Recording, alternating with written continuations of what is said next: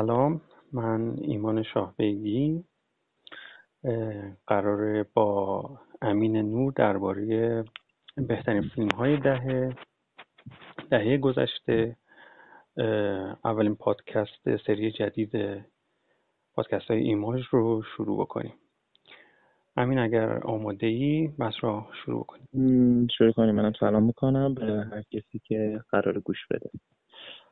خب قبل از اینکه به نظرم وارد انتخاب هامون بشیم که همونطور که با هم توافق کردیم روی ده تا انتخاب توقف بکنیم به نظرم شاید بد نباشه در رابطه با بعضی از پرسش هایی که دهه ایجاد کرده یا بعضی از جریان های شاخصی که توی دهه داشته به صورت کلی تر اول یه بحث مقدماتی داشته باشیم بعد از خلال همین بحث ها وارد طبیعتا می‌تونیم وارد بهتر انتخاب های دهمون هم اگه که موافقی با این پرسش شروع بکنیم که اصولا اگر در یک نگاه کلی بخوای دهه را ارزیابی بکنی به نظر چه اتفاقهایی توی این دهه این دهه رو نسبت به دهه های دیگه یا دهه های قبلتر متمایز کرد؟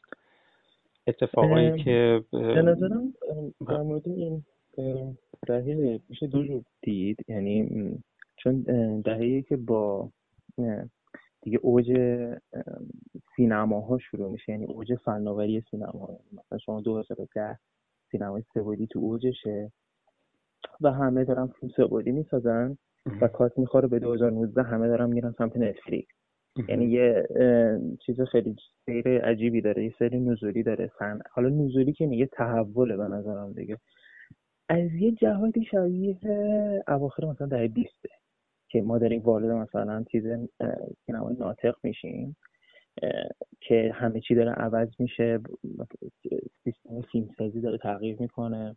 حالا اون بیشتر توی فرم بود این بیشتر توی تولید مراحل قبل از ساخت فیلم یا بعد از ساخت فیلم. یعنی توی تولید کردن توی عرضه کردن. ولی از همه جالبتر به نظرم خیلی نزدیک به اوایل دهه یعنی قبل اینکه حالا تیمساز هالیوود نو بیان کاساوتیس بیاد. خیلی شبیه. به خصوص تو این نیمه دوم دهه و تقریبا بیشتر فیلم ساز 2019 در مورد همین بود دیگه. یعنی بیشتر فیلم ها در مورد این بودش که اصلا ما داریم یه دوره بوده و تمام شده یا در مورد یه دوره مرسیه یا هر چیزیه. و به نظرم توی این مثلا از دهه هشتاد شاید به این ور این شاید مهمترین دهه ما بود دهه سینمایی ما بود خیلی اتفاق افتاد. از هر نظر که شما مثلا بگیری توی ساختار توی تولید محتوا توی عرضه فیلم ها خیلی مثلا عجب غریب بوده. اینی که با دهه شست مقایسه می‌کنی و یا حتی امتداد دهه شست و دهه هفتاد که در واقع دهه هشتاد دوز می‌خوام که در واقع استودیوها اومدن مسلط شدن و جریان تولید فیلم خیلی گسترش پیدا کرد. تعداد بیشتری از فیلم امکان ساخته شدنش پیدا شد از یه طرف. جریان اصلی هالیوود تبدیل شد به بلاکباستر هایی که امتدادی بر جنگ ستارگان و آرواره ها قرار بود باشن. از یه طرف به خاطر اینکه ویدیو و VHS خیلی دورش شکوفایشه بی نهایت فیلم ویدیویی ساخته میشه که بعضیشون هم فیلم های خیلی خوب و خیلی شاخصی هستن. به دلیل اینکه توی سینما امکان اکران پیدا نمی‌کنن وارد در واقع مخاطبین ویدیوها میشن. آره همین اتفاق هم به یک نحوی همونطور که حالا خودت هم گفتی داره توی این دهه میفته یعنی بعد از اواتار که در واقع سه بعدی رو معرفی می‌کنه و مارول شروع می‌کنه تو این دهه دیگه. از ابتدای دهه تا انتهای دهه تقریبا سینما دست ماروله و تولیدات ماروله و این وسط اون افرادی که می‌خوان جریان خودشون رو داشته باشن و سینمایی هم پیدا بکنن مخاطبی هم پیدا بکنن به فکر این میفتن که چطور این مخاطب رو به دست بیارن یا بتونن فیلمشون رو عرضه بکنن. حالا یک جریانش فستیوال ها هست یک جریانش هم این شبکه های استریم هست مثل نتفلیکس و آمازون و این سالهای اخیر که حالا داره تعدادشون بیشتر میشه. ولی حالا تو خصوصا تو این در واقع متنی که امسال اسکورسیزی در واقع نوشت یک جریانی هم وجود داره که در مورد نتفلیکس در مورد مارول در مورد در واقع جریان مارول درسته درسته. اینکه یک گروهی اولا هستن که فیلم هایی ساختن که چون سینمایی دیگه برای اکرانشون وجود نداره این فیلم ها خواه نخواه تنها شکل ارزششون تلویزیونه. و یا در آره. واقع صفحه کوچکتری هست که آره. میشه درش نمایش داده بشه اینکه فیلمساز این رو می‌دونه که قرار نیست فیلم من توی سینما اکران گسترده‌ای داشته باشه شاید به نحوی روی فرم و شکلی هم که می‌خواد فیلمش رو بسازه یه تأثیری داره چون می‌دونه قرار نیست این فیلم اونجا نمایش داده بشه تو پرده بزرگ نمایش داده بشه آره. این انگار یک تأثیری هم روی خود انتخاب در واقع فرمی در واقع کارگردان ها داره. حالا قابل بحثه که چقدر حالا این انتخاب فرمی رو میشه آره. اتفاقا این چ- این چیزی که گفتی خیلی جالب بود چون این بخش فرم بر- برمیگرده به اون چیزی که اول جمله گفتی در مورد ویدیو. ببین نکته جالب اینکه این دوتا خیلی به نظرم شبیه همن. یعنی وقتی که ویدیو اومد یعنی اه، ویدیو حال خانگی دیگه فیلم ها رو دیگه تو خونه می‌تونستم ببینم برای اولین بار. با الان یعنی ما توی چیزیم دیگه توی دوره تحول اون دوره این دیگه. یعنی. همه اینا از ویدیو شروع شد. خیلی جالبه که یک سری از کارگردان ها از همون اول شروع کردن با ویدیو کار کردن. یعنی برخلاف خیلی که هنوز به نگاتیو هنوز هم به نگاتیو عادت دارن خیلی کارگردان مثلا مثلا گودار از همون اول با دیگه با ویدیو کار می‌کنه از اواخر دهه هفتاد. و اینم در مورد همین قضیه فرمه. اینی که خیلی ها که مثلا تو خیلی زیاد این اتفاق میفته مثلا یه به نظرم یه نوع دیگه چیز دیگه سیر حرکتی کارگردان هست. مثلا این کارگردان شروع می‌کنه کار کردن فیلم می‌سازه بعد دیگه فیلم آخرش دیگه همه تو تلویزیون و دیگه چون بودجه نمیدن بهش یا حالا شکسته که می‌خوره. این یه چیز تیپیکال دیگه. الان خیلی فرق داره. الان دیگه اون ویدیوه نیست. الان شما یه چیز جلوته یه جهان جلوته. یعنی مثلا بعد اینترنت این اتفاق افتاده که تو دیگه راحت می‌تونی حتی فیلم خودتو آپلود کنی و همه ببینن. یعنی مثلا فقط حالا بحث نتفلیکسش هم نیست بحث به نظرم تولید فیلمه. یعنی شما یه فیلم بسازی خودت الان می‌تونی راحت استریمش بکنی. یعنی می‌تونی بذاری یوتیوب می‌تونی بذاری ویمیو یعنی خیلی اصلا عجیب غریب شده. یعنی حالا همه مثلا میگن نتفلیکس داره فلان می‌کنه مثلا همون دوره که مثلا می‌گفتن VHS داره ضربه می‌زنه. خب آره اون بخش منفی شما دارین می‌بینید مهم. بخش مثبتش چیه؟ بخش مثبتش اینه که الان هم- همه می‌تونن فیلم بسازن. همه می‌تونن فیلمشو فیلمشون رو پرزنت کنن و هر جور که دلشون می‌خواد ب- دیده بشه. یعنی مثلا بزنن حتی فیلم کوتاه بزنن بزنن اینستاگرام. یعنی این حالا یه بخشیشه. با گوشی فیلم بسازن با آره، دقیقاً. یعنی مثلا تو نگاه کن از 2012 به این ور چقدر این اتفاق افتاده؟ مثلا نمونه خیلی مشهورش هم خود شان بیکره دیگه. که از همون از همون فیلم 2013 ش تنجرین کار با آیفون می‌کنه. یا سودربرگ که کارگردان حالا همیشه بالاخره از این کار می‌کرده. الان دیگه کاملا داره با آی- آیفون فیلم می‌سازه. یعنی به نظرم الان انقدر همه چی خیلی توی حالت آزاده که ترسناک شده از یه طرف. چون که خیلی سخته دیگه. تو نمی‌دونی چیکار کنی. یعنی هم می‌تونی هر کاری بخوای بکنی هم نمی‌دونی چیکار بکنی. و اینه که مثلا خیلی فیلمسازها نمی‌دونن نمی‌تونن مثل اسکورسیزه خب بیان فیلم بسازن.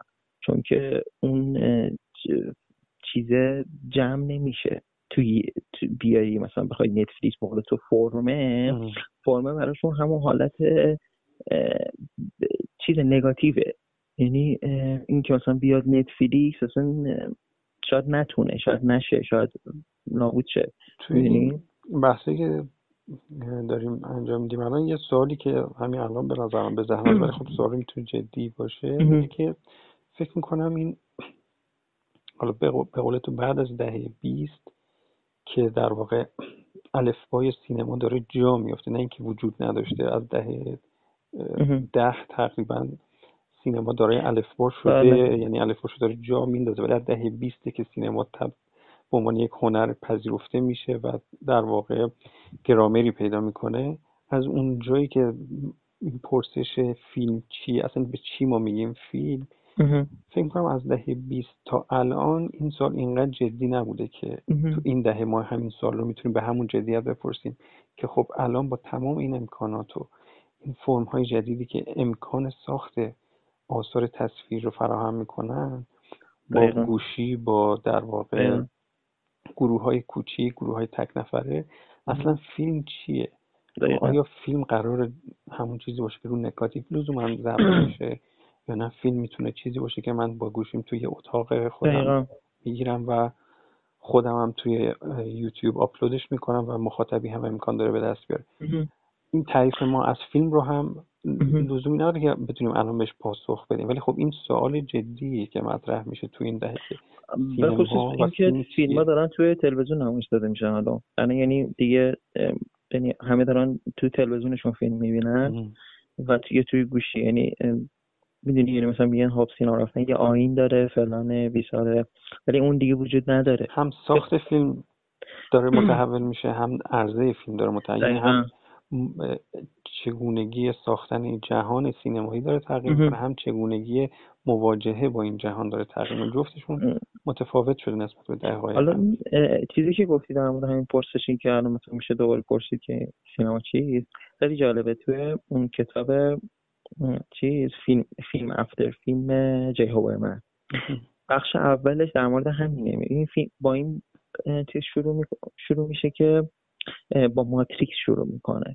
و در مورد اون مقاله معروف آن بازار هستی شناسی تصویر عکاسی در مورد اون صحبت می‌کنه که خب تو اون مقاله خب یه پرسش خیلی مهمی پرسه که ما داریم میریم به سمت سینمای تام یا توتال سینما اون چیز اصطلاح معروفی که بازان استفاده می‌کنه. اینکه توتال سینما هنوز به وجود نیامده یعنی حتی به قول خود بازان سینما هنوز اختراع نشده. یعنی مونده تا اختراع بشه. هوبر من در مورد ماتریکس و به خصوص در مورد چیز اینو میگه. در مورد جلوه های کامپیوتری سی جی های و پرده سبز. میگه آیا این چیز بدیه؟ یعنی این یه چیزیه که حالا بالاخره دست هالیوود فیلم این فیلم ها رو می‌سازه فلان می‌کنه یا نه. این خود توتال سینماست. چون دیگه تو هر کاری بخوای می‌تونی بکنی. یعنی کدومشه؟ و الان دوباره اون هست. اینی که حالا اون توی فرم بود خیلی به نظرم تحلیل تحلیلی تر و خیلی حالا ریزتر بود. الان دیگه توی واقعیت یعنی واقعیت بیرونی ما. ما داریم اونجا که به من داره میگه درون فیلمه و ما داریم خود فیلم رو تحلیل می‌کنیم. به خود حالا روایت سینما رو داریم تعریف تعریف می‌کنیم. اما اینجا دیگه خود فیلمسازیه خود صنعته و الانم الان یعنی مثل وقتی که دیگه هر کسی بتونه نقاشی بکنه می‌دونی؟ یعنی هر کسی که بخواد می‌تونه هنر تولید بکنه. شاید اینه تو, تو تا سینما می‌دونی یه, یعنی یه چیزی جالبی که در مورد سینما وجود داره اینی که بعد این همه سال ما می‌فهمیم که هیچ وقت قرار نیستش که یک جور بمونه. یعنی تو نگاه کن از ماتریکس تا الان 20 سال گذشته و چقدر عوض شده و دوباره 20 سال آینده قرار اصلا شدید دیگه بشه کاملا. چقدر این سوالی که سوال لوسی که سینما همیشه حالا البته اخیرا کمتر دوباره ازش بحث می‌کنن که سینما مرده. ولی چقدر این آره سال لوس میشه که آیا سینما مرده؟ مثلا مثل میمونه که آیا ادبیات مرده یا آیا آره. نقاشی مرده آیا تئاتر مرده؟ اینا هیچ کدوم نداره همونطور سینما و اونها اون فرم های دیگه نمیمیرن. خب سینما هم نمیمیره خودش رو با اشکال مختلفی دوباره به نظرم خیلی چیز سطحیه یعنی که اینو یکی بگه. چون آخر دهه ها معمولا این سوال آره. پرسیده آره. میشه که آیا به نظرتون الان سینما مثلا با سینمای دهه 60 و 70 آیا نظر کیفیت چون به اعتقاد شما کمتر شده نشده سینما مرده نشده؟ به نظرم پرسش مقانه ایه شاید واقعا. آره و جالبش هم همینه چون مثلا شما 99 رو می‌بینی اکثر فیلم ها در مورد نابودی هن. یعنی مثلا فایت کلاب داری که با یه پایان فوق العاده عجیب غریب تموم میشه و مثلا از اون خود ماتریکسه که فیلم داره یه نقطه پایان و نقطه شروعه. یعنی هم داره تموم می‌کنه هم داره شروع می‌کنه. 2019 همینه داره. شما آیریشمن داری که یه فیلمی که هم داره جمع بندی می‌کنه انگار دارن جمع می‌کنن برن. یعنی این حس رو به تو میده. یعنی همیشه خیلی به هم به نظر رفت دارن این دوتا سال 2019 و 99 چون دوتاشون به یک یک جهت دارن سینما رو حالا به اصطلاح بازسازی می‌کنن. حالا بازسازی که نه حالا چی میگن؟ ریپرودکشن باز تولید باز تولید می‌کنن. آره. سال دیگه ای که به اعتقاد من می‌تونه سال مهمی باشه توی جنبندی های دهه اینه که که دیگه حالا یه نقطه پیوندی هم باشه که وارد بحث انتخاب فیلم ها میشه اینه که چهره شاخصی های برای دهه داشته. من به نظرم می‌خوام قبل در مورد چیزا صحبت بکنیم بعد بریم این در مورد مارولا. آره آره. جزو انتخاب های ویژه دهه دیگه یا اتفاقای ویژه دهه می‌تونه مارول باشه. آها OK OK بس کن آره آره. آره. چون خیلی جالبه یعنی به نظرم اتفاقی که برای مارول میفته اول از اینکه مارول توی اواخر حالا دهه قبل اوج می‌گیره. حالا بخوایم یعنی خیلی دقیق بگیم مارول با چیز شروع میشه دیگه؟ با Spider-Man. یعنی با Spider-Man سم دو, دو هزار اول دو هزار شروع میشه. X-Men قبل از اون آره ولی خب می‌سازه ولی خب اون چیز آره. می‌کنه. در واقع با فروشی که داره دقیقاً. به منظورم همونه. بخور. چون یه چیز با blockbuster ی کاملا Spider-Man چون X-Men هیچ وقت فروش نمی‌کنه. یعنی به اون صورت که این فیلم ها فروش می‌کنن. و این سه تا Spider-Man به استارت رو می‌زنه تا Iron Man این Iron Man که ساخته میشه که پرفروش این فیلم هاست. و نکته جالبه اینه که آیرومن و چیز کدوم؟ بتمن نولان بود دارک نایت بود چیز دیگه سال اولین فیلمش بتمن بگینز بود و ازش دارک نایت بود. نه نه نه با آیرومن دارک نایت فکر کنم با آیرومن که هم زمانه آره. آره آره. و خیلی جالبه که دوتاشون هم توی یه سالن یعنی دوتا فیلمی که هر دو به یک نوع دارن به این قضیه مارول کمک می‌کنن. Batman DC ه ولی خب comic book یه دیگه درسته. و وقتی که این میاد خیلی جالبه. شما نگاه کن حالا الان میشه گفت شاید تا ده سال آینده یا 20 سال آینده دیگه ما ژانر superhero داریم. یعنی ژانر مارول داریم. چون هی داره تولیدات بیشتر میشه. از اون برم چون دیگه سریال سازی و فیلم سازی خیلی داره نزدیک هم میاد تو چقدر می‌بینی داره چیزای superhero یی ساخته میشه تو سال؟ یعنی نسبت مثلا به ده سال پیش که شاید دو تا فیلم سوپر بود و اون دوتا خودش یه واقعه بود. الان اون چند چند برابر شده. این حتی خود فیلم های superhero یی به نظر من دو تا دوره مختلف گذروندن. یکی همون طور که تو درستی گفتی حالا به اعتقاد من با X-Men شروع میشه و با Spider-Man سه تمام میشه. یعنی پشت سر هم هر سال تو ببین هم مارول هم دیسی پشت سر هم دارن فیلم های کامیک بوک های خودشون رو می‌سازن و در اسپایدرمن سه نشون میده آخرین رمقای انگار ژانر سوپر انگار رو دور تکرار افتادن. حالا تو اون چهار شگفت انگیز رو نگاه بکن هارک رو نگاه بکن که ساخته میشه و فیلم های مختلفی که از کامیک بوک داره ساخته میشه با اسپایدرمن سه به یک آخرین رمقاش می‌رسه. بعد نولان میاد. آره. نولان چی کار می‌کنه؟ میاد سوپر هیروی رو از اون حالت کارتونیش در میاره. جنبه انسانی تر و تلختری بهش میده و اون حالت غیر رد کردن یا در واقع نقص کردن قوانین فیزیک رو بهش یه بود واقع گرایانه تری میده. آره. که با اینکه فیلم های نولان توی جهان دیسی ساخته میشن. اما مارول خیلی هوشمندانه میاد همون رو استفاده می‌کنه. یک کم تنازانه تر از جهان دیسی چون جهان دیسی خیلی تیروتاره میاد تنازانه ترش می‌کنه. واقع گرایی رو حفظ می‌کنه تنازانه ترش می‌کنه و دوباره احیا می‌کنه ژانر سوپر در واقع حالا اگه بتونیم بهش بگیم ژانر. گونه superhero یی رو دوباره احیا می‌کنه و دیگه به اوجش میرسونه آره چون نولان خب کاملا انگلیسی یعنی برخورد می‌کنه شما نگا کن یه جیمز باند رو با superhero قاطی می‌کنه و اون جنبه رئالیستی جیمز باند رو می‌گیره اون شوخی ها و تیکه ها رو می‌گیره و خب مشخصه دیگه. این جیمز باند و مایکل مان و superhero هست و چیزهای علمی تخیلی که دوست داره. و خب تو نگاه کن خود اون حالا فیلم های مدل نولان چقدر زیاد میشه بعدش که حتی خود جیمز باند هم اون مدلی میشن. آره. یعنی این سیر حرکت حالا قهرمان و از اینجور کارها که مثلا اول می‌کشن و زنداش می‌کنن.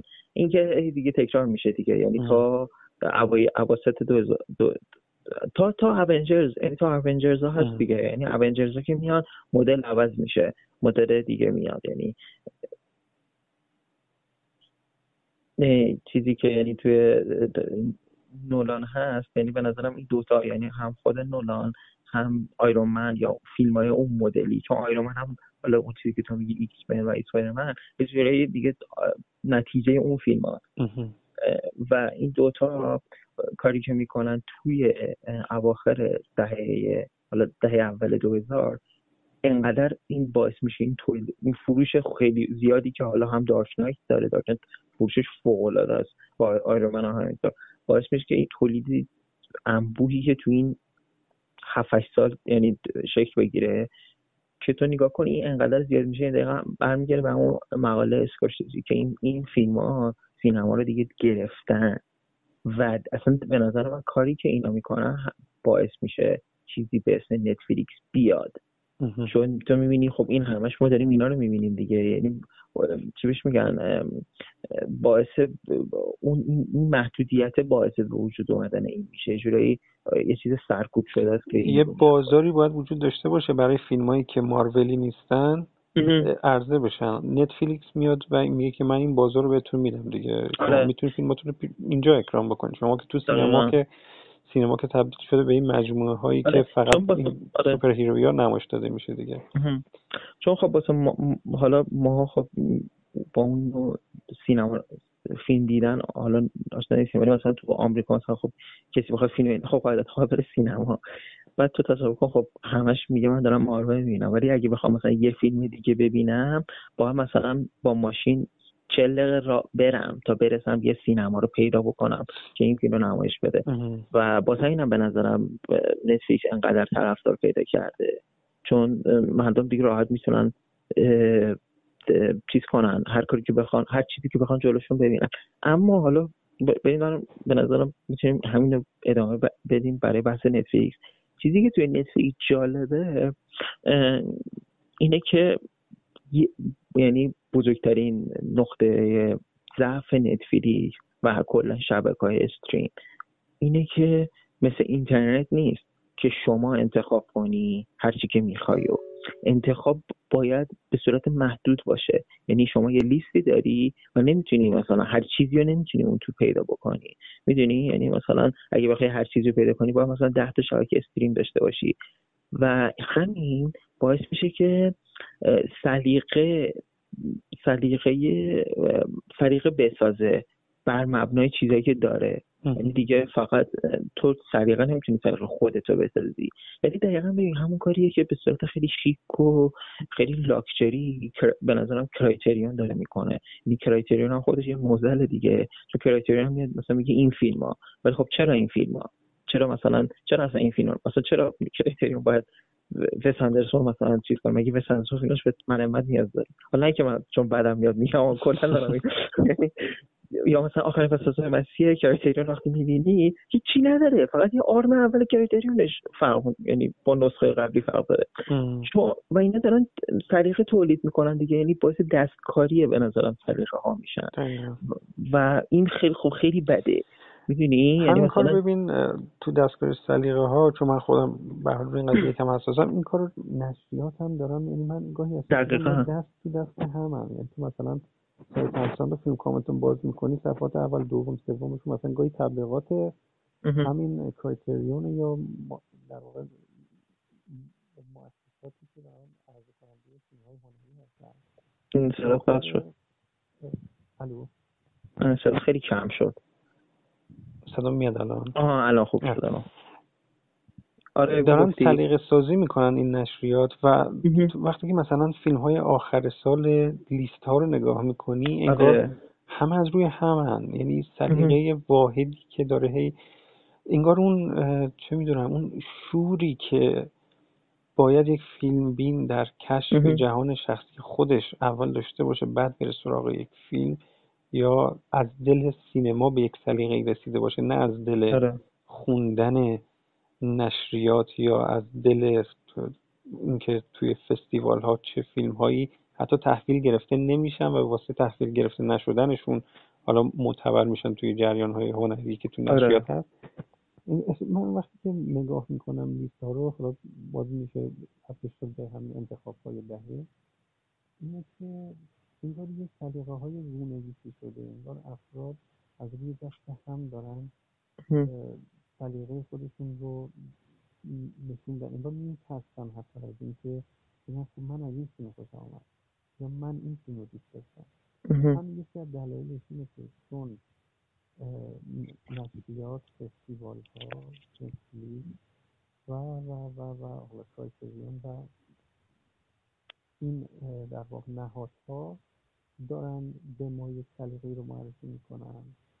هم این که افراد انگار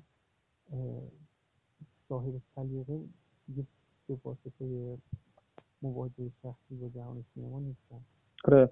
چون خب یه بخشش بخش همون این خب یه بحثی که خب خیلی بحث چیزیه. یعنی حالا خیلی صحبت کردیم. این بحثی که حالا خودش یه بحث جدا می‌تونه ولی خیلی این که چیز جالب این که هر چقدر میره جلوتر این بدتر میشه. مخصوصا الان که این سایت rating اومده. یعنی شما مثلا الان خب سایت مثل Letterboxd خیلی معروفه تو ایران دیگه. تقریبا هر کسی که الان دیگه مادر فیلم می‌بینه میره Letterboxd و بزرگترین معضل این سایت ها یعنی اصلا چیزی که باعث شده کلا این سلیقه ها چیشه این سیستم ستاره دادنه.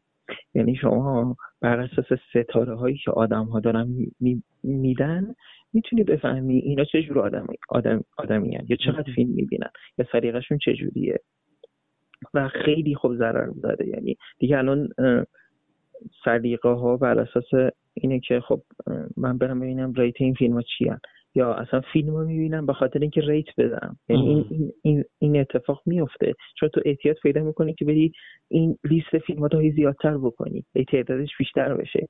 که من اینقدر فیلم دیدم. می‌دونی؟ یعنی این هی هرس می‌زنی که فقط لیست اضافه شه و خب فیلم دیده نمیشه این وسط دیگه. می‌دونی فیلم حلاک میشه یه جورایی چون فقط تو داری به خاطر یه چیز دیگه فیلم رو می‌بینی نه به خاطر خودش. و حالا حالا مثلا مجله که دیگه اونقدر بازاری ندارن به اون صورت. بیشتر خود اینا خب تو مثلا میگی دیگه میگه مثلا مجله داره تبلیغ می‌کنه چون از این راه فقط می‌تونه پولش رو در بیاره. یعنی اونم تبلیغ چی رو می‌کنه؟ تبلیغ مثلا کرایتریون رو می‌کنه تبلیغ نتفلیکس رو می‌کنه که اونم دارن همین کارو می‌کنن. ولی حالا به یه صورت دیگه ای. می‌دونی؟ یعنی یه چیز جالبی که یه تارانتینو میگه میگه من رئیس Netflix رو یه جا دیدم. بعد بهش گفتم که که من اینو گرفتم و خیلی چیز باحالیه. گفت فقط یه مثلا یه نقدی دارم. اینکه من اول که گرفتم زدم برت رینولدز. که برت رینولدز چه فیلمایی هست؟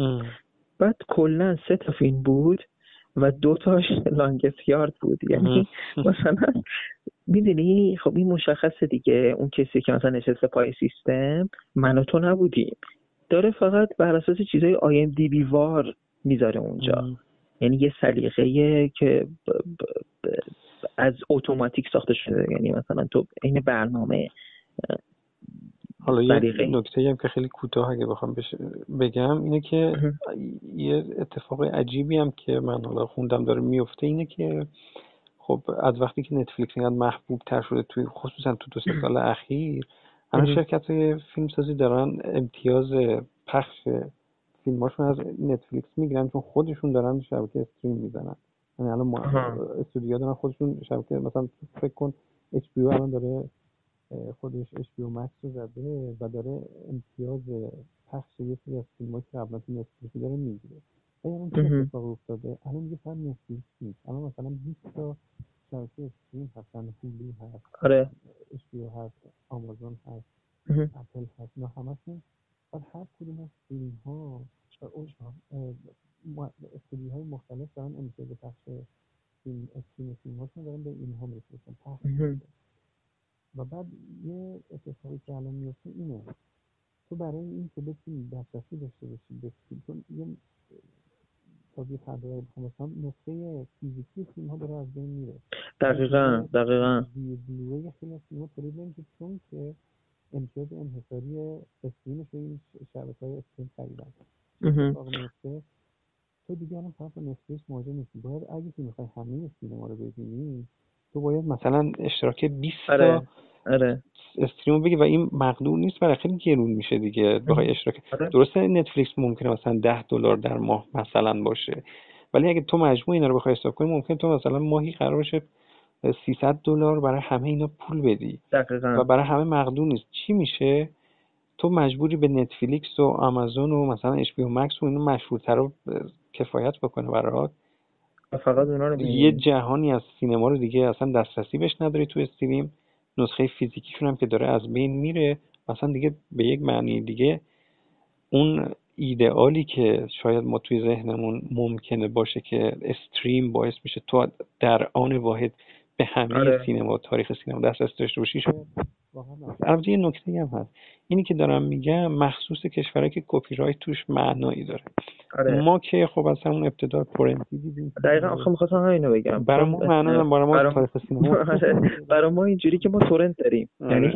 یعنی که اون چیزی که یعنی تو میگین حجم نامحدودی از استریم یا هر فیلمی که بخوای ما داریم. ولی خب و درستش هم همینه. حالا واقعا بیشوخی خب درستش هم همینه دیگه. یعنی بهترین حالت اینکه فیلم بگیری همین چیزی که الان وجود داره همین سیستم تورنته تو همیشه خب از تورنت میاد اما خب قضیه اینه که این تو این توش پول نیست. و برای که می‌سازن دیگه آره یعنی توش پول نیست و اصلا نمیصرفه چون تو عملا داری فیلم میدوزی و از اینجور حرفها. حالا یه نکته جالب گفتی در مورد کپی رایت اینه که یک سری فیلم هایی که الان میاد فیلم های ایرانی که مثلا الان دیگه اینترنتی این فیلم ها رو میدن اولشون warning کپی رایت هم میاره. خیلی خنده داره. واقعا آدم تو ایران مثلا اینو می‌بینه میگه warning خودتون right خود فیلم آره، خود, خود فیلم ایرانیه داره یه فیلم دزدی رو که رو تو تلویزیون آره شخصیت مثلا آهنگم یا آهنگ خارجی هم روش بدونه مثلا بدونی که حقوق یارو رو آره. بگیره گذاشته روش. همه اینا اولشون وارنینگ هم هست. خیلی خب بریم سال بعد یا بمونیم روی چیزی می‌خوای بگی؟ نمی‌دونم. نه تو نتفلیکس من بحثی دیگه ندارم به نظر هم اوکی بریم. شاید بهتر باشه بریم چهره شاخص دهیه به نظر داریم مثلا؟ تو می‌خوای شروع کن؟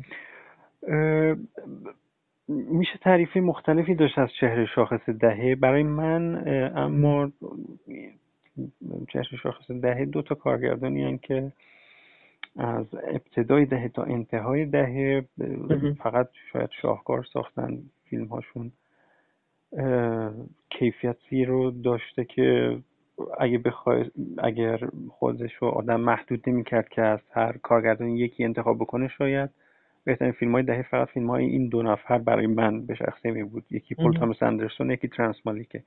ترنس مالیک که به اندازه از کل فیلم های گذشتهش تو این یک دهه بیشتر فیلم ساخت. ساخته آره.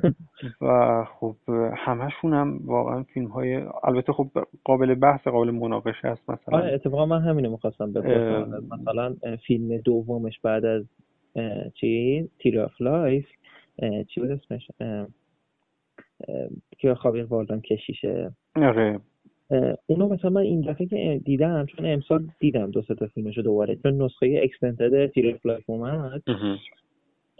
و اصل خیلی برام فیلم عجیب بود چون اون دفعه اول که خیلی دوست داشتم ولی این دفعه برام عجیب که این کار می‌خواد همون کاری که تو Tree of Life داره می‌کنه To the Wonder آره آره.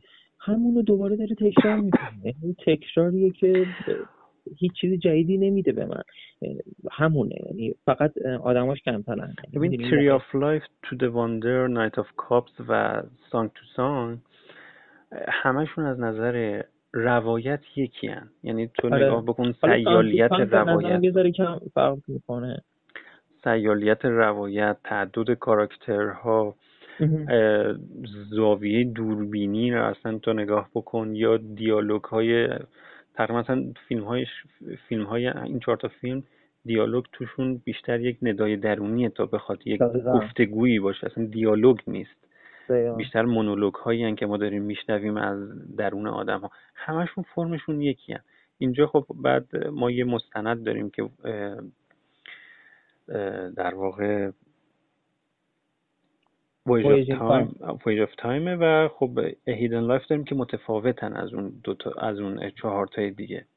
ولی اون چهار تا واقعا همشون همینن. یعنی یک سیالیت یک narration یک در واقع عدم تمرکز روی یک کاراکتر.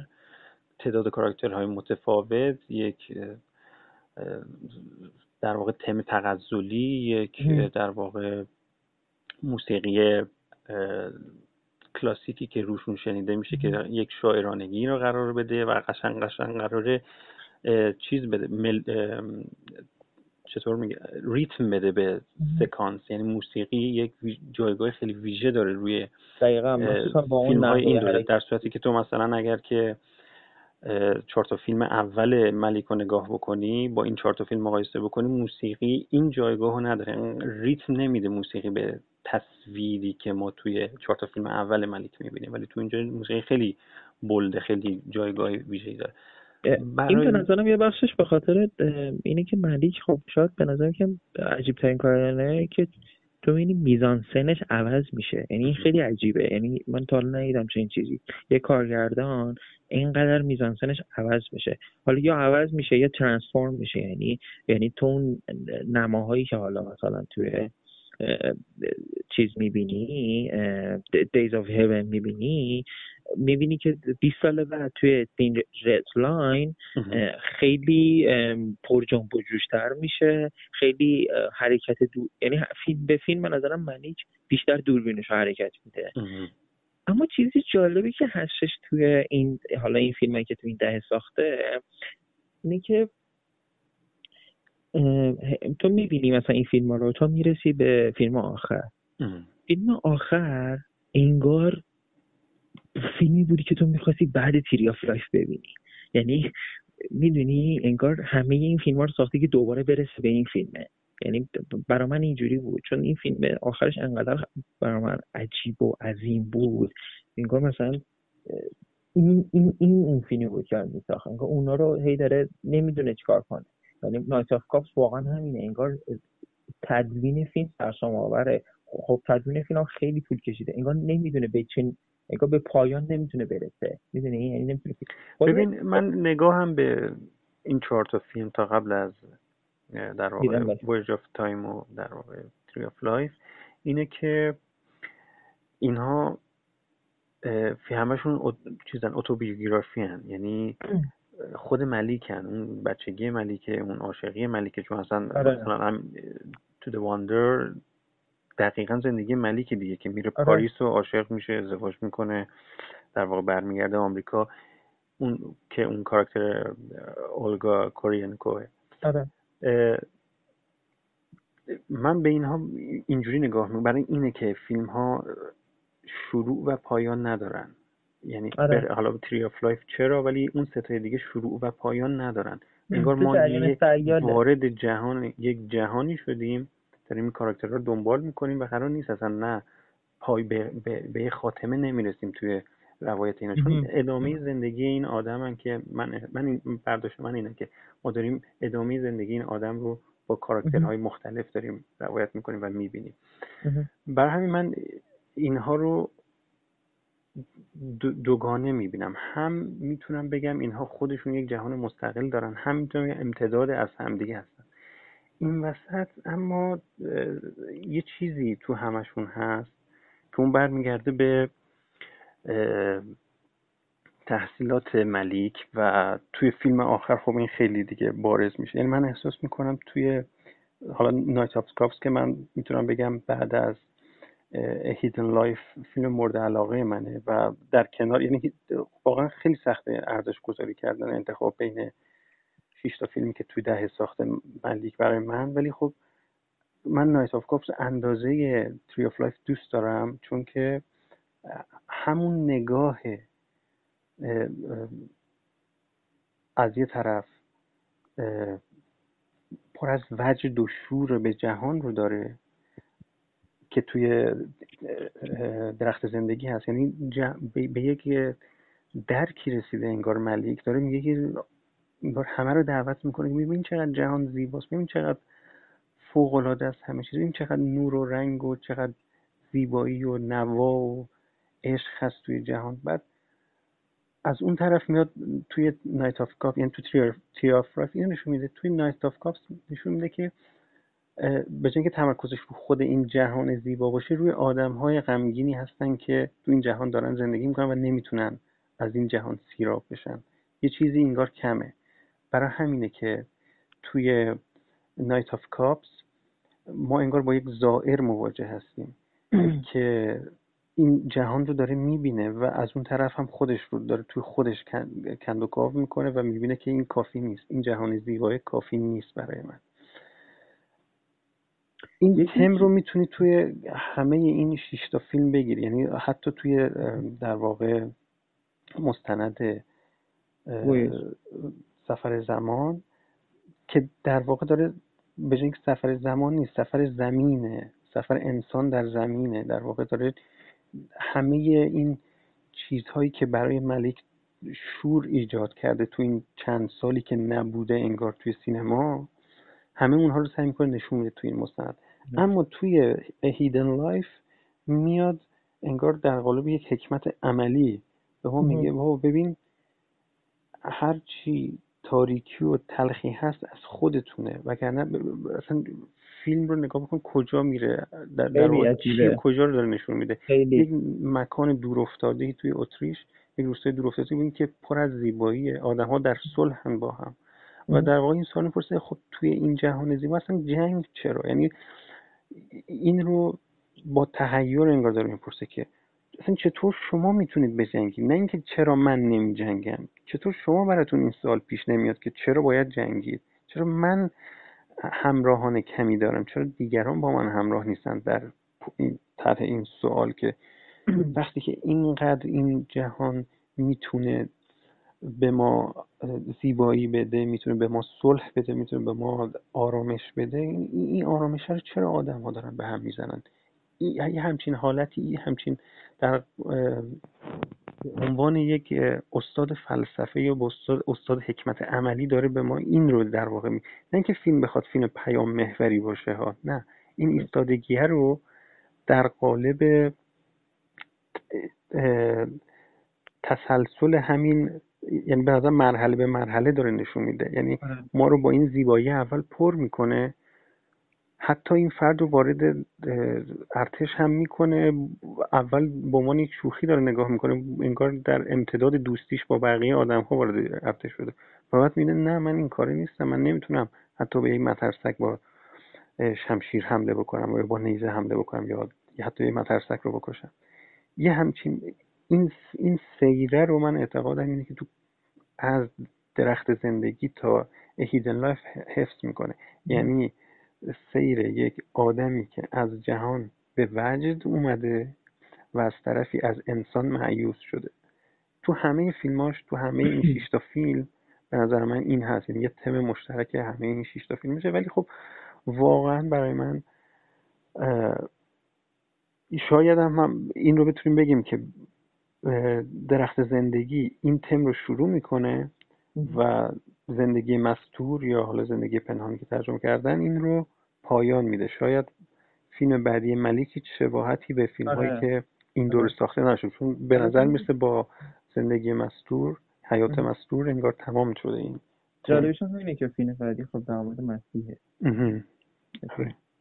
این هم جالبه خب برای جالبی که حالا این چیز ملیک گفتی بگم این دو تا چیز می‌خواستم بگم. یکی اینکه اتفاقا به نظر من از خط باریک قرمز شروع میشه. چون خط باریک قرمز و همین Hidden Life خیلی به هم شبیه هست. یعنی همین قضیه اینکه پرسش حالا به قول تو به تحیری که می‌پرسه چرا ما جنگیم یا چرا این اتفاق میافته توی خط باریک قرمز اون کاملا هست. خیلی از سکانس مثلا سکانسی که توی جزیره‌ن و انگار فیلم اصلا یه جای دیگه است.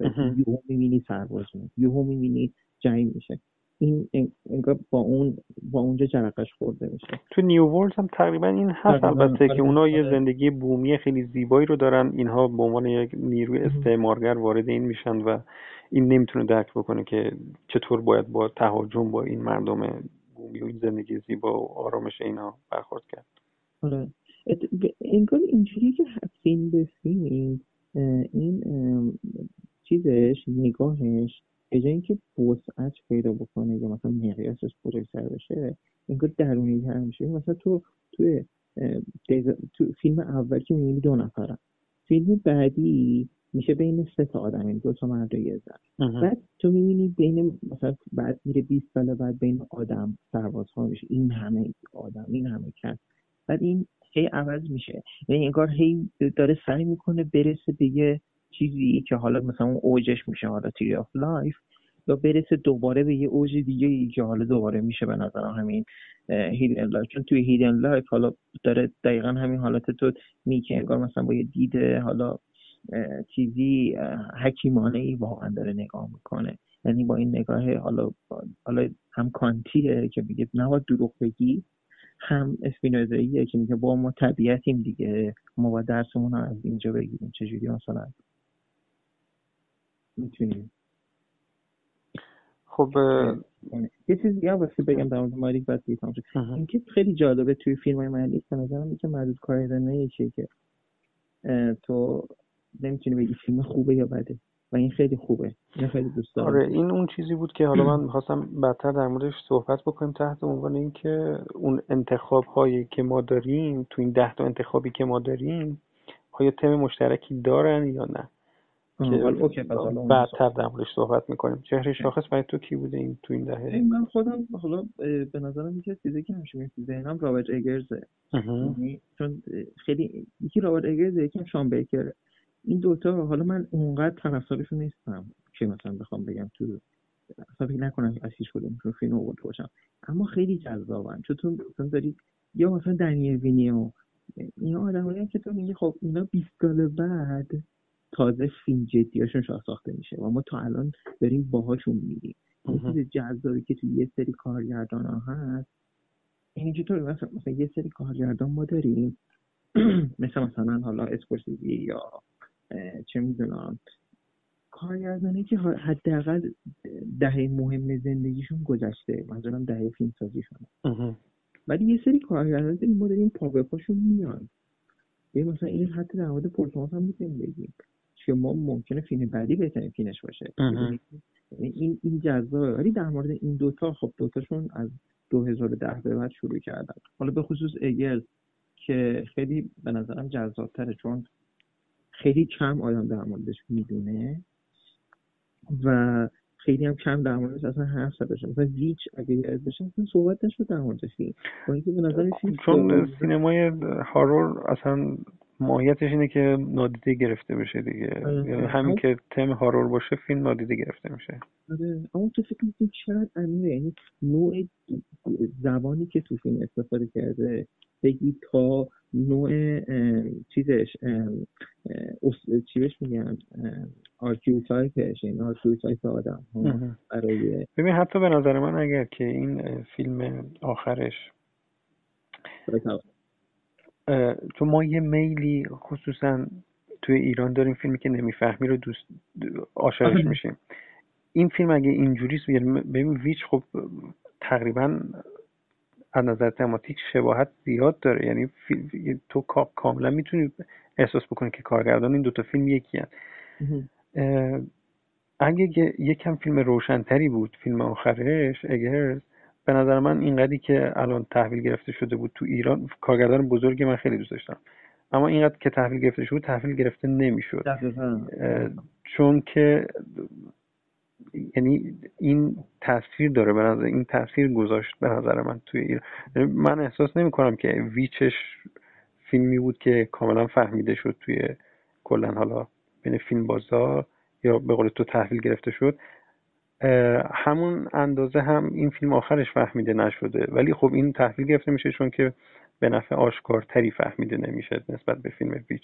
اون باز حداقل یه تم ترسناکی داره. آره لایت هاوس اون یعنی مثلا تو تو جهان هم آشناخته نشده که مثلا یا تحویل گرفته نشد حتی نه تو لیست های آخر سال تقریبا نبود. یا کسی تمایلی نداشت. یعنی مثلا چرا تحسین شد؟ توی کن هم تحسین شد. ولی کسی نهایتا تمایل نداشت که به عنوان یکی از انتخابهاش توی لیست آخر سالش بیاره اسم ببره از اگرز به اون شکل به اون شکلی که خیلی از فیلم. چیز عجیبی که تو فیلم دوم این باشه شما تو میای با یه دوربین دستی فیلم رو می‌گیری با لنزایی که مثلا باش اسم لنزا رو یادم با اون لنزا میای می‌گیری و خیلی فیلم شبیه مثلا فیلم وامپیر درایره توی حالا اون نوع سوختگی اون نوع جنونی که فیلم داره مالی خوریه که فیلم داره. خیلی عجیبه برای یه آدم برای فیلم دوم آدم.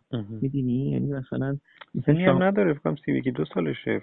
آره. رو 27 سالگی ساخته بود فکر می‌کنم. آره. مثلا خب شام بیکر هم همینه. شام بیکر مثلا تو می‌بینی سیرش ولی خب خورد خورده. مثلا از پنجره وقتی می‌رسه به چیز اون مجتمع قبلش هم یه فیلمی داره استارلت من خیلی خوشم آره، نمیاد چهار سه تا فیلم داره یه چهار تا. ستا رو که می‌دونم داره. حالا اگه قبل از استارلت هم فیلم ساخته نمی‌دونم. استارلت هم هم ندیدم. من این دوتا رو دیدم این دوتا رو دیدم فقط. یعنی اصلا تو فردو پروژکت اون اون داره تر میشه. یعنی اصلا خیلی مقیاس بزرگتری برای فیلم گرفته. با اینکه با آیفون هم بازم اونو گرفته خیلی جاهاشو اگه موافقی بریم روی ده تا انتخاب. و با این پرسش که آیا ده تا انتخابی که تو داری یک تم مشترکی توشون هست. می‌تونی یعنی به یک چیز یک کلید واژه مشترک یک تم مشترک یه چیزی که این ده تا انتخاب هم پیوند بده اشاره بکنی یا نه. یه چیز جالبی که وجود داره این مثلا توی حالا شاید بگم در فیلم عمر من هم هست یعنی یه بار بهش دقت کردم. اینکه من خیلی فیلمایی که شخصیت محوره یعنی با یه شخصیت میره کلا فیوریت همه چون پنج تا فیلم رو بگم میشه مثلا بلا تاکسی سورسر فیلمایی که همش با یه نفره پیپین تام. و اول که داشتم لیست رو می‌دیدم بازم دیدم این هست. یعنی تو مثلا هولی موتورز آندردستینه مستر یعنی آیریشمن حالا. یعنی این خیلی حالا ناخداگاهه اصلا هیچ وقت بهش فکر نکرده بودم. اما الان که این ده تا رو ای تو اینم هست. این خیلی. یکی اینه یکم این بار چیز فانتاستیک. حالا فانتاستیک به اون معنی که الان میده نه. مثلا همون چیز فانتازیاه اون چیزی حالا مثلا بگیم سرعالی بودن. حالا کپت می‌بینی یعنی اینکه فیلمه یک نوع شاعرانگی داشته باشه. نه صرفا شعر ولی اون برخورد انسان با واقعیت باشه. خیلی هست حالا تو فیلم های من تو آنت دسکین هست خودی موتور سری اوجشه.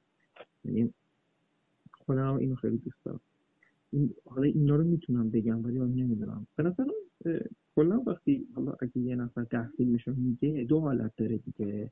یا اومده بر اساس یه سری حالا ریت بندی یا یا مثلا رفته قول تو مجله رو گشته کنار هم دیده یا مثلا شما سرچ کرده که حالا اون خب مشخصه دیگه هر کسی ببینه می‌فهمه ولی اگه مثلا ده خودش رو داده باشه اون ده خودش میشه یه فیلم میشه اون آدمه. دقیقا. یعنی یه چیزی باید از اون آدم بگه من یکی از نکاتی که برای این پرسیدم مثلا این سوالو تو وقتی خیلی از لیست رو نگاه می‌کنی لیست مجلات منظورم نیست چون لیست مجلات که لیست یک آدم نیست لیست مجموعی از آدم هست لیست مجلات رو بذاریم کنار. ولی وقتی لیست آدم ها رو نگاه می‌کنی گاهی احساس می‌کنی که خیلی انتخاب های متناقضی توش هست. یعنی هیچ آره. شباهتی این فیلم های حالا نمیگم لزوما هر ده تاشون شباهتی نداره ولی مثلا توی ذوق می‌زنه بعضی از انتخابات نه اینکه فیلم های بدی هن. فیلم های خوبی هن. اما با همدیگه هیچ همخانی ندارن که یک آدم رو بخواد نشون بده یا سلیقه رو بخواد نشون بده این ده تا فیلم یه بخشش به نظرم به خاطر تیپیکال بودن آدم ها مثلا ده فیلم شخص رو می‌بینی این تو منطقه خیلی زیاده در فیلمو که می‌بینی میگی مثلا من شخصیت این آدم رو نمی‌بینم. یعنی هیچ این آدم این آدم نیست. مثلا رباته. می‌دونی؟ یعنی من تو هم... من همیشه برام سواله. چجوری مثلا این همه آدم به یه فیلم ریت میدن؟ می‌دونی؟ این همه آدم چجوری مثلا این فیلم این همه چیز میاره؟ حالا مثلا تو ایران اینجوری خب معمولا فیلم ندیدم منتقد منتقد که تو مجله ریت میدن. یه یه چیزش هم که بر اساس حالا همون قضیه که میره سرچ می‌کنه میگه مثلا این خفنه پس اینو می‌ذارم یا یه دم هستن که مثلا هنوزم تو این فازن که هر چه فیلمه مثلا مخشورتر بهتر. یعنی فکر می‌کنه مثلا دیگه هنوز ما تو اون دورانی که اصلا تو بری از پای قور مثلا یه فیلم در بیاری. مثلا یا یه مدت مثلا کسی مثلا می‌گفت بلا تار مثلا دیگه خیلی اصلا خفنه. ولی مثلا دیگه نمی‌خواد. او که بلا تار مثلا شاید مثلا این فیلمش بهتر باشه. همه مثلا چرا این فیلمشو میگن آره. یا اصلا یک جوی انگار یک البته توی لیستای نهاییشون باز یکم چیز می‌کنن یکم حواسشون هست. ولی توی به حال مطالبی که می نویسن اینا خیلی دیگه میرن سراغ یعنی واقعا انگار سینما تمام شده چیزی نمونده باید بریم بگردیم از توی قارها فیلم پیدا بکنیم دقیقا چون همون واقع دیده نمیشه. تلاش آره دقیقا همینه. ببین این تلاش تلاش خیلی جالبیه که همونطور که بخش قبل داشتیم صحبت می‌کردیم خب الان فیلم اونقدر زیاد شده که ممکنه اگه که تو بخوای روی این اسامی مهم بمونی یه جریانی رو نبینی. خصوصا سینمای experimental رو نبینی. فیلم های کوتاه رو نبینی مستندا رو نبینی. آفرین آفرین. این, خب ارزشمنده که یکی بره آره. اینا رو پیدا بکنه کشف آره. بکنه. ولی آره. از بیانشون از چیزی که در مورد این فیلم ها میگن یک فهم بیرون نمیاد. یه جور فتیش بیرون میاد که من فقط دارم آره. من فقط دارم میرم که پیدا من فقط دارم میرم به چیزی اشاره بکنم که تو ندیدی. نه اینکه منم دیدمش منم ندیدمش. من دارم ادعام ممکنه من فیلمو پلی کرده باشم از انتها تا انتها با چشمم مشاهدهش ولی ندیدم فیلم چیزی چیزی توی مطلبم نیست ازش. ببین به نظرم فقط یه نفر می‌تونه این کارو بکنه تو همه آدمایی که من دیدم. یعنی ازشون مطلب خوندم اونم جی منه یعنی جی هوبرمن به نظرم تنها کسی که می‌تونه هم در, در عین واحد در مورد برسون صحبت کنه و هم در مورد جک اسمیت. چون می‌بینه چون داره داره مثلا این انقدر از هر شر از هر آدمی بیشتر فیلم دیده باشه. اما بحث من اینه که اتفاقا وقتی تو حالا تو میگی اصلا میره دنبال فیلم experimental یا فلانی یا فلانی یا فلانی یا میره اصلا این فیلم رو پیدا کنه؟ من میگم اتفاقا اگه یه نفر نمی‌بینه اون سلیقه. به مثلا من فیلم کوتاه نمی‌بینم. حالا دلیل خودم دارم خوشم نمیاد. به نظر اصلا سینما نیست. حالا به حالا میشه بحث کرد در موردش. این به نظر این سلیقه چون من نمی‌بینم دیگه. چرا باید خودم مجبور بکنم ببینم؟ می‌دونی؟ یا یا, یا, یه کارگردان که میگه این اصلا باب میل من نیست این کارگردان. من چرا ببینم از این فیلم؟ من این فیلم دیگه این انتخاب آگاهانه است. آره مثلا مثل کنلوچه مثلا کنلوچ من خوشم نمیاد ازش. خب چرا فیلمشو ببینم؟ می‌دونی؟ یعنی دیگه خب سلیقه تو شکل گرفته یعنی اینجا. یعنی تو با مبنای سلیقت میری جلو. نه اینکه هر چیزی رو ببینی صرفا. و این توی چیزا خب بدتره به قول تو دیگه چون یارو می‌خواد شواف بکنه. می‌خواد که ولی جالبی شده چیه؟ این همیشه واسه من مسئله بوده این خیلی دوست دارم جوابشو بدونم. چرا هیچ وقت در مورد فیلم های مثلا ترسناک شواف نمی‌کنن چرا مثلا یه نفر در مورد خصوص فرانکو شواف نمی‌کنه؟ مثلا در مورد سینمای مثلا والرین بروفچیک یا فیلم مثلا اروتیک. چرا در مورد اینا شواف نمی‌کنن؟ مثلا در مورد فیلم هنگ کنگ در مورد آرتسا. این همیشه برای من چیز بوده. انگار مثلا اون اسلو سینما هم که می‌بینن انگار دیده نمیشه. یعنی صرفا به خاطر اون که این معروفه و جشنواره رفته و مورد تمجید قرار گرفته پس خوبه. و چون نهایتا هم حالا نگاه بکنی از دل این انتخاب های محجور یعنی هیچ کدومشون خارج از انتخاب های مجلات نیستن. به هر حال یا کایه بهشون اشاره کرده. آره. یا تو کن توی آن سختن قوگاق مثلا بوده آره. یا چه می‌دونم مثلا تو کارلو ویواری بوده. یه جایی به هر حال اینا اینا از خودشون که این فیلم ها رو پیدا نمی‌کنن که. به هر حال یه کسی یه جریانی یا Cinema Scope هم جدیدن. به هر حال برای نسل اخیر این جریان خیلی فیلم معرفی می‌کنه خیلی فیلمساز معرفی می‌کنه. به حال اینا هم از این جایی اینا رو می‌گیرن دیگه. و آخه جالبش همین همه مجله بدی هست یعنی مثلا Cinema Scope Film Comment چیز. مجله واقعا اصلا تو مطلبی می‌تونی مثلا مطلب مفید توش می‌بینی. یعنی مثلا چیزی که مثلا بخونه آدم بشینه. حالا اگه اگه فیلم که کلا چیز مزاحمیه. بیشتر برای مصاحبه ها بیشتر برای اینکه آره مصاحبه یا مثلا چیزی از جشنواره ها به ما بگن که این فیلم ها دارن یه خبر آره. در حد خبررسانی. یعنی کلا نقد فیلم الان به نظر من برای خود من منتقد فیلم موجود مزاحمه. چون یعنی چی؟ یعنی قرار یه کسی یه فیلم رو ببینه به من توضیح بده که این یعنی چی؟ آره این که بین من و اون فیلم آره. بین من و اون فیلم شده.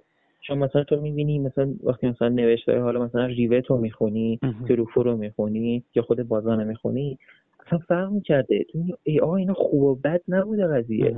این داره تجربه شخصیشه. اینه مثلا داره مثلا خاطرات می نویسه یا مثلا داره شعر می نویسه جوششیه قضیه. بله. اینجوری که کارمندی نی الان کارمندی کاملا. نقد فیلم باید یه چیزی باشه که خارج از اینکه این فیلم وجود خارجی اصلا داره یا نداره خودش به عنوان یه متن خواندنی باشه به عنوان یه پروز باشه یه نثر باشه. ولی اینا نیست. یعنی تو الان نه اینکه فیلم رو توضیح میدم. فیلم رو توضیح نمیدم. اصلا یه هیچی کامله اون چیزی که من از نقد فیلم امروزی نه فقط تو ایرانی ها که خب اینا اغلب مترجمن در واقع معتقد نیستن. ولی تو نقد خارجی هم همینه. آره. الان تو سینماسکوپ رو باز می‌کنی چه می‌دونم مشهورتریناشون رو نگاه می‌کنی سردبیراشون رو نگاه می‌کنی که به حال قرار سیاست دهنده بود نیک چیمز رو نگاه می‌کنی. نهایتا چیزی نمیگن. یعنی چیزی به تو نمیدن از اون فیلم. به جز آره. یک معمولاتی یه خبردهی ساده صرفا. حالا از این بگذاریم این تم مشترکی که من گفتم اگه بخوام خودم بگم یه چیزی که احساس کنم تو این دهه بر من هرچی که جلوتر اومده بیشتر شد. حالا چون به حال سن هم داره بالا میره مواجهه من با سینما داره خیلی حسی میشه. بیشتر از اینکه دیگه به دنبال این باشم که این فیلم رو کشف بکنم بیشتر دوست دارم فیلم ها رو حس بکنم. برای همین حالا شاید خیلی رومانتیک تر داری میشه مواجهه من با سینما نمی‌دونم. ولی فیلم هایی که احساسات من خیلی درگیر می‌کنن بیشتر توی ذهن من میمونن و بیشتر برای من برجسته میشن. یکی اینه و یکی هم فیلم هایی برای من خیلی مهمن که به تو یک خانش واحد نمیدن. به تو این امکان رو میدن که هم خودت هر بار با یک جهان یک تفسیر جدیدی از فیلم به دست بیاری. یا بتونی خودت در حتی یک مواجهه واحد هم از جنبه های مختلفی این فیلم رو فهم بکنی. همین که آدم های مختلف ممکنه این فیلم رو ببینن و برداشت های بله. متفاوت داشته. یعنی اگه بخوام یه چیز دو تا چیز مشترک در مورد ده تا انتخاب خودم بگم این دوتاست یعنی هم فیلم هایی که خیلی شخصی احساسات من درگیر کردن یا فیلم هایی که امکان تفسیرهای متفاوت میدن یعنی نهایتا برای من هنر نه فقط سینما. هنر اون چیزیه که اون یعنی هنر ایدئال برای من اون چیزیه که به تو این امکان بده هر بار باهاش یک تجربه تازه داشته باشی. یک باره بر تو تمام نمیشن. و هر بار که اونها رو می‌بینی هم یه چیز جدیدی ازشون می‌گیری. هم اون فهم قبلی خودت رو مورد پرسش قرار میدی. می‌تونی بارها و بارها این فیلم رو ببینی و بارها و بارها هر دفعه برات جدید و تازه باشه. برای من این دوتا هستن که یک سلیقه شخصی من رو می‌سازن یا در واقع تو این لیست می‌تونن شاید یک هویتی بدن به این لیست. در مورد حالا یه سری فیلم ها هم هستن. واسه من خیلی پیش میاد. فیلم هایی که ما می‌بینیم همون موقع که اکران میشه و خیلی خوشمون میاد.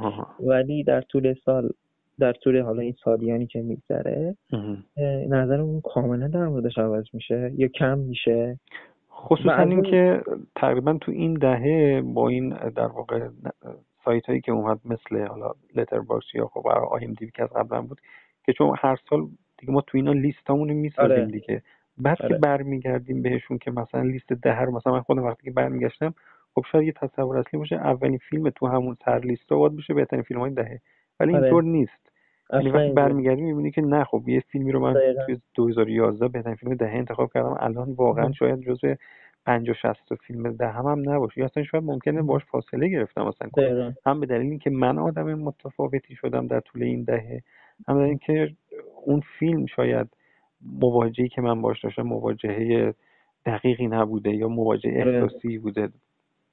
خب برای تو چه فیلمایی بودن که من اتفاقا داشتم لیستام لیستامو می‌دیدم گفتی قبل یعنی همین امروز داشتم لیست سالامو می‌دیدم. بعد خیلی جالب بود که دیدم به هتل بوداپست اندرسون پنج داده بودم.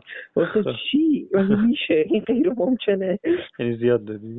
آره دیگه واسه دو میشه بهش داد آها پنج یعنی از پنج؟ تو از پنج پنج. آره. خب. فیلمی که خصوصا اون بر من اونا بیشتر جالبن که مثلا اول خوشت نیومده الان بعد از سالها حتی تو فیلم دهت هم اومدن. آره ببین مثلا معروف ترینش چیزه؟ دو تا معروف ترینش یکی ایمیگرنت جیمز گریه که همه از اون فیلم به نظرم بعدشون اومده. یعنی همون موقع فیلم چیز شد. چیز کاملا اصلا زده شد. هیچ کس فیلم یعنی دوست نداشت.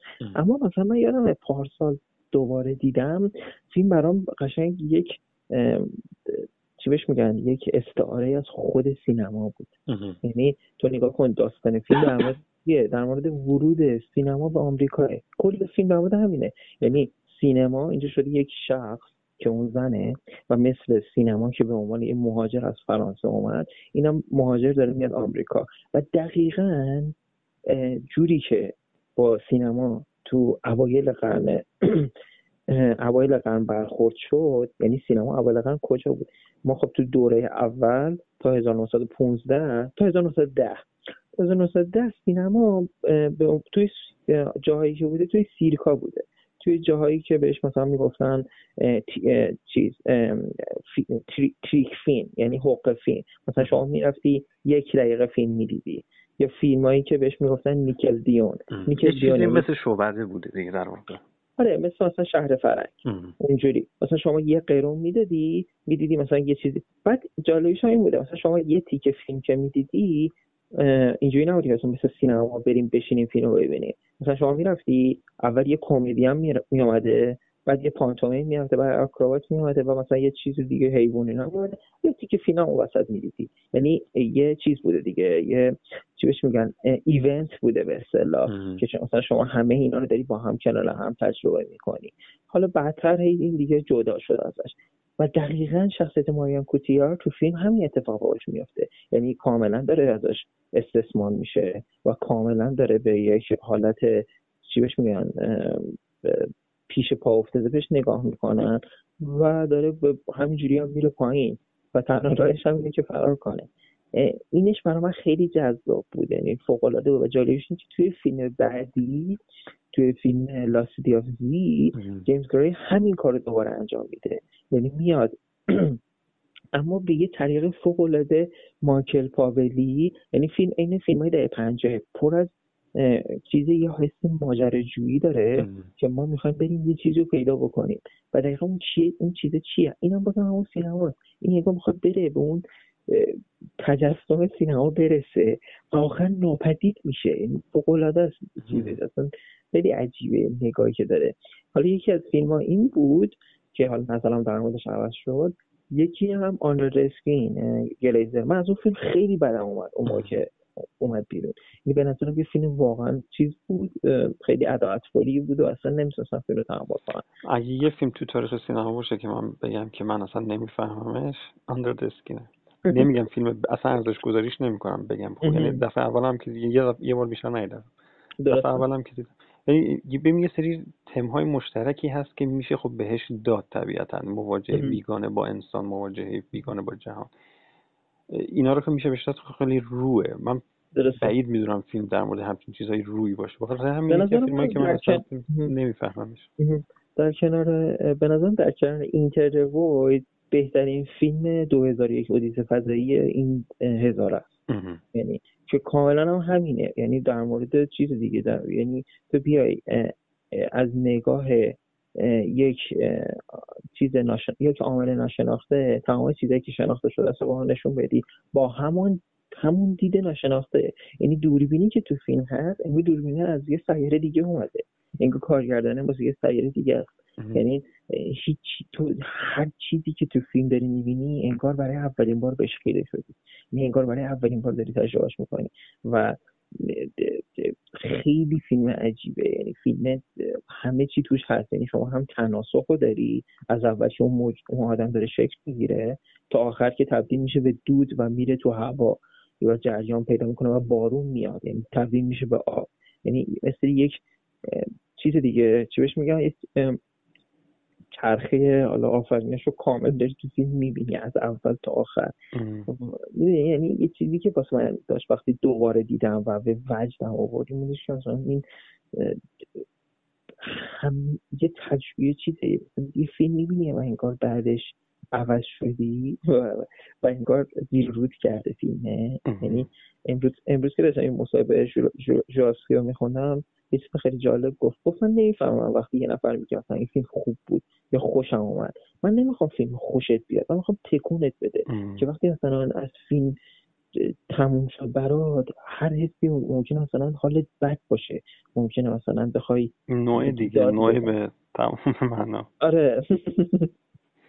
و اینم برای من همینه. چون مثلا خیلی جالبه که تو این فیلم رو دقیقا همون چیزی که تو میگی که مثلا فیلم ها باید یه جوری باشن که تو هی بهشون سر بزنی.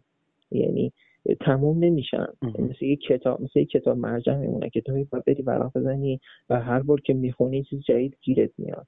یه چیز جدید می‌فهمی. یعنی تفسیر ناپذیره. چون یک جهان برای تو خلق کرده مثل لینچ که این جهان اینقدر بزرگه تا ابد می‌تونی تحلیلش کنی. خیلی به نظر من هر چیزی جز این نمیگم بی ارزشه ولی خیلی تقلیل سینماست. یعنی سینما اونقدر ابزار بزرگی رو در اختیارت می‌ذاره مصرفی میشه. تو هر چیزی هر نگاهی غیر از این به سینما داشته باشی وقتی که داری فیلم به عنوان خالق یعنی به سینما داشته باشی که من چیزی باید بسازم که بارها و بارها و بی نهایت آره. بشه بهش رجوع کرد. بدون اینکه احساس بشه که تمام شده. حالا این نه به معنای اینکه لزوما در فرم تو قالبی رو استفاده بکنی که پیچیده باشه. از طریق مثلا جابجایی زمانی و اینو منظورم این نیست لزوما. مثلا من خودم یکی از فیلم مثلا بهترین فیلم دهه برای من هوموساپینس یه همچین فیلمیه. فیلم خیلی خیلی ساده ای دوربین یک دقیقه هر شات یک دقیقه است از ابتدا تا انتها و داره فقط به ما محیط رو نشون میده. زمین انسان ها رو نشون میده. زمین انسان ها آری از انسان ها رو نشون میده. اما تو هر بار که با این فیلم مواجه میشی به تو یه چیز دیگه امکان تصویر دیگه تفسیر دیگه میده. یا در واقع به تو یه احساس متفاوتی رو منتقل می‌کنه. تو در درون جهان این فیلم ها حالا به عنوان مثال اینو گفتم تو در, در درون جهان این فیلم ها خودتو گم می‌کنی. یعنی اینجوری نیست که تو از یه جایگاه بالاتر با این سینما با این فیلم ها مواجه بشی. نه تو یه موجود خیلی حقیقی هستی که داری یک چیز خیلی عظیمی رو نگاه می‌کنی که هر بار شاید بتونی با چشمای کوچیک یه بخشش رو بتونی نگاه بکنی. برای همین که تو باید بارها و بارها و بارها توی جهان این فیلم بری تا شاید یک سعادتی نصیبت بشه که بتونی یک هر با هر با هر تماشا با هر مواجهه یک چیزی از این بزرگی این فیلم ها از این جهان بزرگی که این فیلم ها خلق کردن بتونی نصیبت بشه. حالا تو فیلمی داری که مثلا من به بهترین فیلم های دهم که به ده تا فیلم های دهم که نگاه می‌کنم هیچ کنمشون اونجوری نبوده که کمتر دوستشون داشته باشم. الان بخوام بیشتر دوستشون داشته باشم. ولی خب فیلم هایی بودن که در طول سالها به این نتیجه رسیدم که مثلا می‌تونه مثلا اونقدری که من اول دیدم مثلا دوستشون نداشتم. ولی باز هم الان هرچی فکر می‌کنم فیلمی نیست که مثلا به این نتیجه رسیده باشم این چه فیلم بدی بوده من خوشم اومده. آره آره منم همینه. مثلا من گاسپانوها رو اونقدر که دوست ندارم. مثلا به چهار سال پیش. ولی نمی‌تونم بگم بده. یعنی نمیگم بده. ولی اون حسی که مثلا اون موقع بهش داشتم چون از اون حس فاصله می‌گیری خودت این حس داری که نکنه بد بوده. ولی بد نیست تو آره. فقط داری عوض میشی. آره. اولویت های سلیقه ای داره تغییر شاید می‌کنه یا اولویت جهان بینی آدم داره مثلا یکی از فیلم هایی که من دفعه اولی که دیدم با اینکه دوستش داشتم کاملا ولی یکم دوست داشتنم تعصبی بود. فیلم نوح آرنوفسکی بود. خب من عاشق آرنوفسکی هم و نوح رو که دیدم خب مواجه اول یکم تو ذوق آدم می‌زنه. این جل این موجودات چی که داره نشون میده؟ آره. دقیقا منم اولین بار که دیدم همین بود برام. ولی توی بار دوم و بار سوم و بار چهارم خیلی خصوصا وقتی که تو فیلم بعدیش مادر رو می‌بینی و خصوصا وقتی که تو فیلم تو مستندی که کریترش بود وان استرنج راک رو می‌بینی می‌فهمی آها تازه می‌فهمی نوح در مورد چی بود. نوح برای من یه همچین جایگاهی داشت. جزو بهترین فیلم های اون سالی که من نگاه می‌کردم تو دهتام بود ولی خب فکرم هشتم نهم بود. آره ولی الان برای من خیلی جایگاه بزرگی پیدا کرده.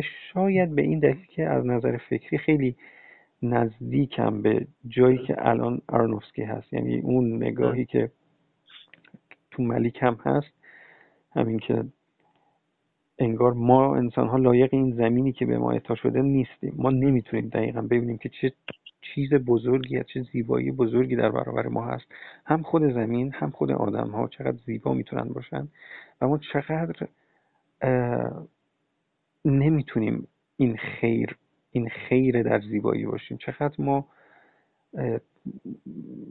ذاتا به قول حالا خودت چیز لینچ ما چقدر wild at heart یم ما چقدر آره. قلبا وحشیم. اصلا انگار امکان خیر بودن برای انسان وجود نداره.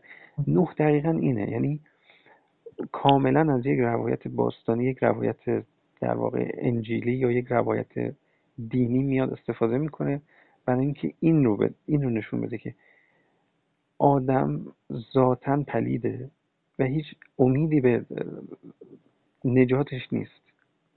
و اون چیزی که خیلی خارق العاده است توی روایتی که ارنوفسکی از نوح نشون میده نه اون روایت کلاسیک کشتی ساختن و در واقع جمع کردن حیوانات. این نیست.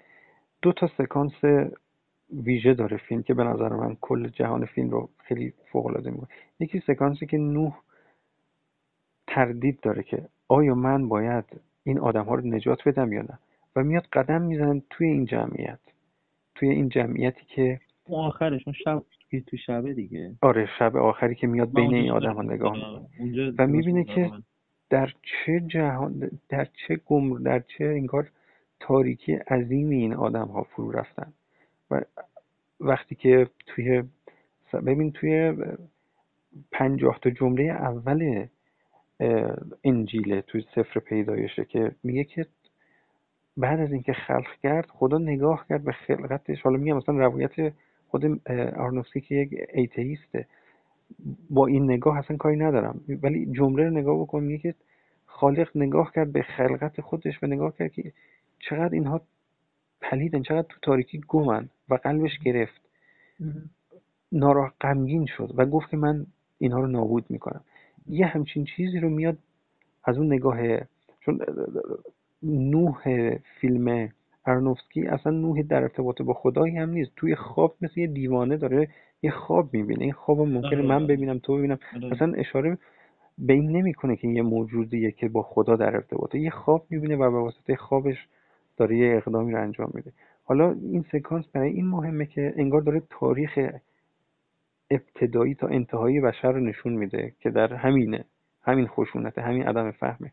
همین دریدن همدیگه است. و سکانس دوم اونجایی که تو کشتی. ببین ما از اینجا به بعد روایت نوح رو هیچ وقت نشنیدیم.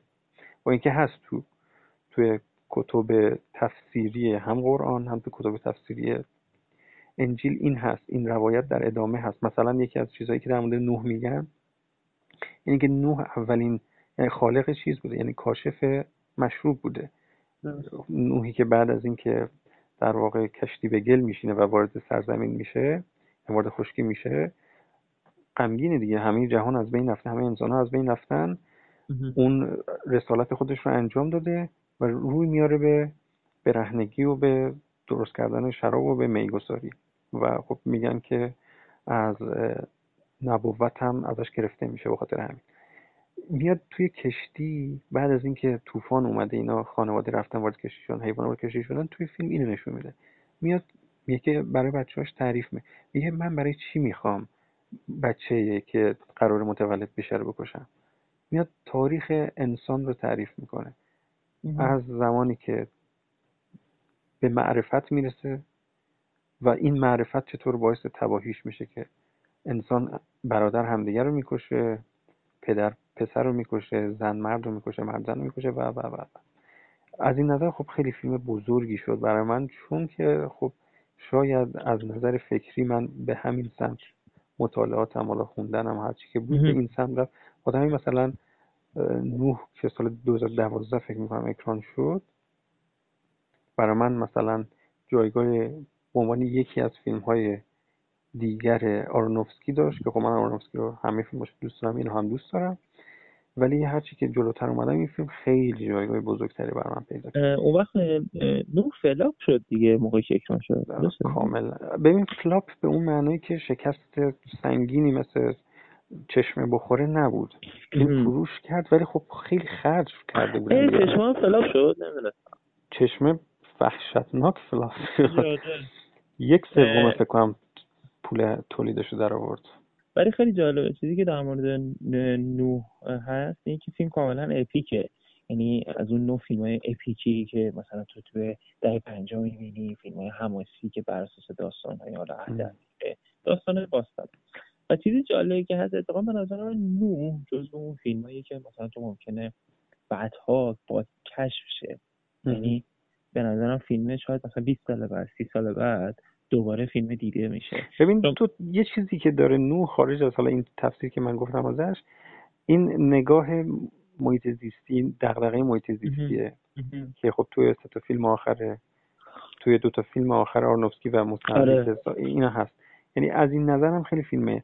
یعنی جایی فیلم داره دغدغه محیط که هنوز اونقدر بولد نشده. ولی مثلا تو ببین الان هرچی به آخر دهه می‌رسیم این فیلم داره بیشتر, بیشتر میشه. مثلا فیلم پول شریدر که دیگه خب این رو قشنگ کامل نشون میده. یعنی تباهی انسان رو از طریق کاری که با طبیعت داره می‌کنه پول شریدر نشون میده. همون کاری که نور آرنوفسکی اینو میاد مطرح می‌کنه.